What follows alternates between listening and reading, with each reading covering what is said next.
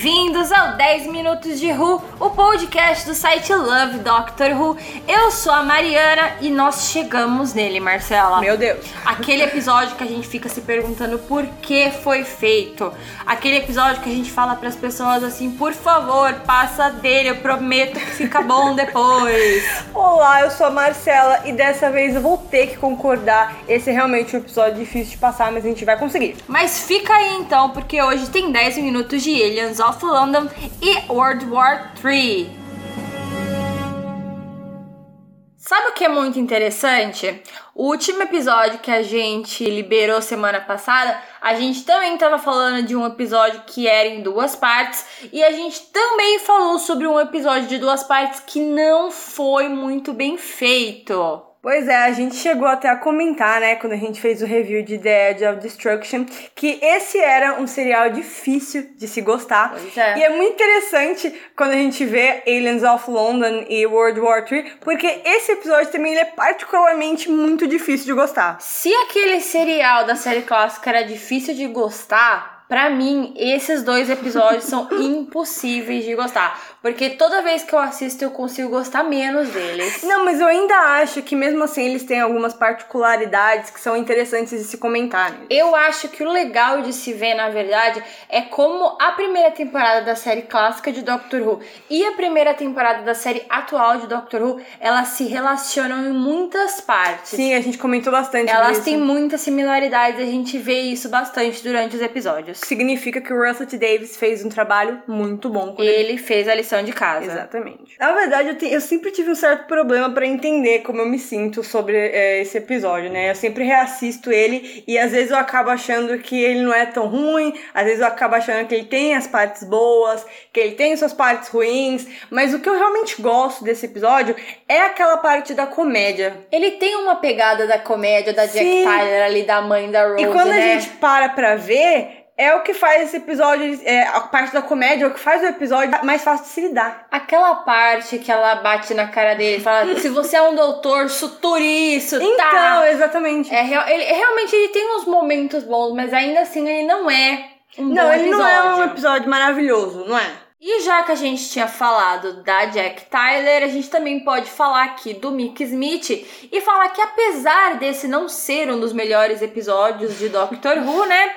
Esse é um episódio muito importante porque ele acaba introduzindo e apresentando melhor esses dois personagens de Doctor Who, né? Eles apresentam elementos dos personagens que vão durar bastante durante a temporada. Pois é, esse é um episódio essencial pra explorar mais esses dois personagens. Então, lá na primeira parte, em Aliens of London, nós vemos a Rose voltando pra casa, né, depois das suas primeiras aventuras com o doutor. E pra eles, eles estão achando que se passaram só 12 horas, quando na verdade se passaram um ano. Então eles encontram a Jack completamente louca procurando pela Rose. Tem até aquela parte do doutor todo bonitinho, ele chega na porta da Rose e fala tipo assim, não foram 12 horas, foram 12 anos e sai como se nada tivesse acontecido. Exatamente. Então, tipo assim, eles estão dando ela como desaparecida, né? Porque na verdade ele volta correndo pra casa dela porque ele encontra pôster com o rosto da Rose, né? Falando que ela tá Procura, desapa- assim. Exatamente. Muita loucura. E esse foco na família da Rose e esse foco no relacionamento dela com o Mick e com a Jack foi uma escolha do Russell, porque ele queria manter as coisas o mais terráqueas possíveis, Sim. né? A gente sempre fala que o negócio do Russell é a urbanização de Doctor Who. A gente sempre vê o máximo de terra possível. E ele escolheu dar foco à família da Rose. E por que isso? Porque mais tarde, no mesmo episódio, nós começaríamos a ver os alienígenas aparecendo. E na concepção dele, o que a gente leu e o que a gente entendeu é que ele achava que depois desse episódio não teria mais tempo das pessoas que estavam acompanhando o Doctor Who de começarem a se importar com esses personagens. O que ele queria, na verdade, era mostrar um contraste, né? Ele queria mostrar Londres ali, porque daqui a pouco os alienígenas que nesse episódio são os Slytherins, eles iriam aparecer, e ele queria meio que as pessoas se assustassem com isso, né? E no caso da Jack e do Mickey, o negócio é que ele precisava que as pessoas se importassem com esses personagens a partir desse episódio, porque mais pra frente eles vão ficar bem mais importantes. E é legal a gente comparar isso também com a série clássica de Doctor Who, porque não tinha esse negócio na série clássica da gente se importar com personagens é, secundários, É, por exemplo. Na verdade, a maioria dos companions, eles não tinham família. Exatamente. Então é uma coisa- inovação, é é. uma coisa completamente nova que o Russell trouxe pra Doctor Who. E eu acho que o mais importante nesse episódio é que ele também consegue mostrar que viajar com o doutor, e no caso é a partir desse episódio que ele começa a mostrar isso, né? Que viajar com o doutor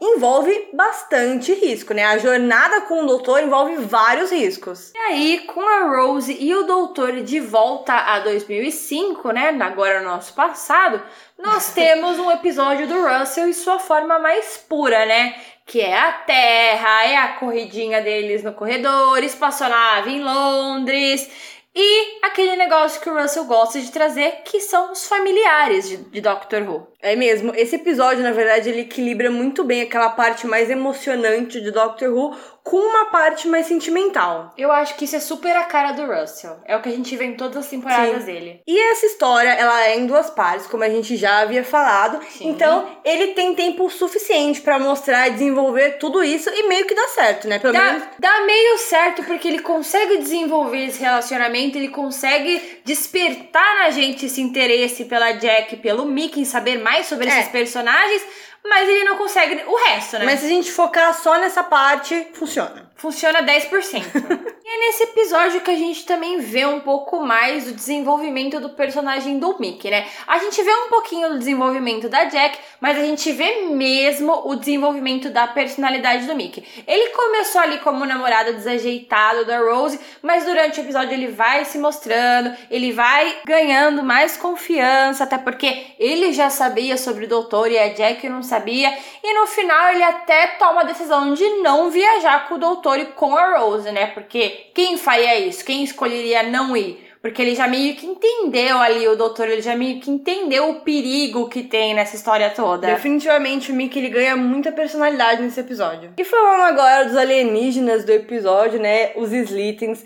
Eu, eu gosto de acreditar que eles meio que foram escritos intencionalmente pra ser meio patético, né? Porque desde o começo, se você parar pra pensar, a invasão ela não dá bem certo. Tem toda aquela parte da flatulência que não é muito. não é exatamente de bom gosto, né? Por que falar flatulência, né? Toda aquela parte dos peidos que a gente fica falando, tipo assim, esse episódio foi escrito pra um Porque- adulto assistir ou foi escrito pra uma criança assistir, porque é tudo muito bobo. É, meio- é tudo meio bobo, mas é, é o que é, Mariana. Tipo assim, não deixar uma coisa melhor pra se falar. Aconteceu isso.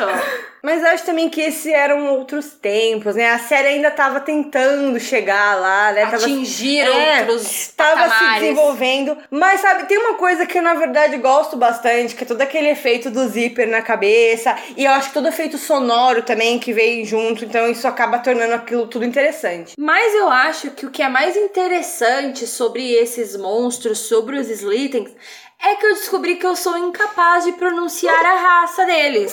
Fala devagar que você consegue, vai lá. Haxarocola. Não, já errou. de- Peraí, ó. É Haxacoricolafopatória. Não. É impossível. Eu não consigo. Ó, Raxacoricofalopatória. É impossível. Não é impossível, eu acabei de fazer. Eu realmente não estou brincando, eu não consigo pronunciar, mas o próprio doutor chega a falar que, na verdade, Slitten é o sobrenome deles. É isso mesmo. A raça, ela não se chama Slitten. Slitten é só o sobrenome deles, como eu tenho o sobrenome, vocês têm o sobrenome. A raça se chama Raxacoricofalopatorian. Impossível. não é possível.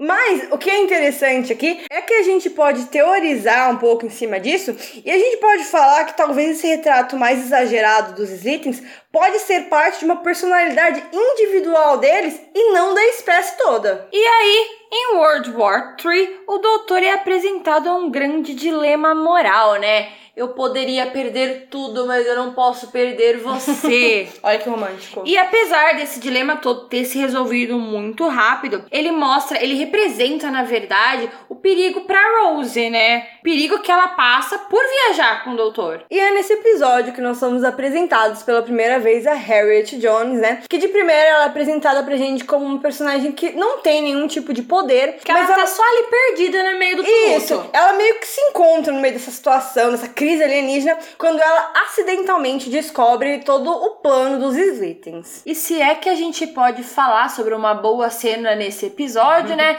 Eu acho que uma das melhores cenas é quando estão os três, o doutor, a Rose e a Harriet, tendo ideias ali, combinando sobre como eles iriam derrotar os Slytherins, né? E o doutor, ele acaba ficando meio hesitante, porque ele tem medo de machucar a Rose, e quem acaba tomando todas as decisões ali é a Harriet. E esse é um traço significante da Harriet, porque ela é uma patriota, ela é uma boa nacionalista, e ela faria qualquer coisa pra proteger o país dela. Existem bons nacionalistas, Marcela? É interessante porque nesse episódio, por enquanto, eles estão tratando isso como se fosse uma coisa boa. Mas o Russell, ele vai ainda explorar esse lado mais obscuro do patriotismo da Harriet bem mais pra frente, e isso faz com que o doutor mude completamente de ideia sobre ela. Mas como a gente já sabe tudo o que acontece com a personagem, né, o jeito que ela termina, não tem como a gente assistir esse episódio sem pensar nesse lado negativo das coisas que Sim. ela tá fazendo, né? Esse nacionalismo pesado dela não é uma coisa boa, mesmo tendo sido apresentado assim. E aí, mais uma vez, quando você acha que o Russell não está te falando sobre política e que ele não está debatendo temas sociais,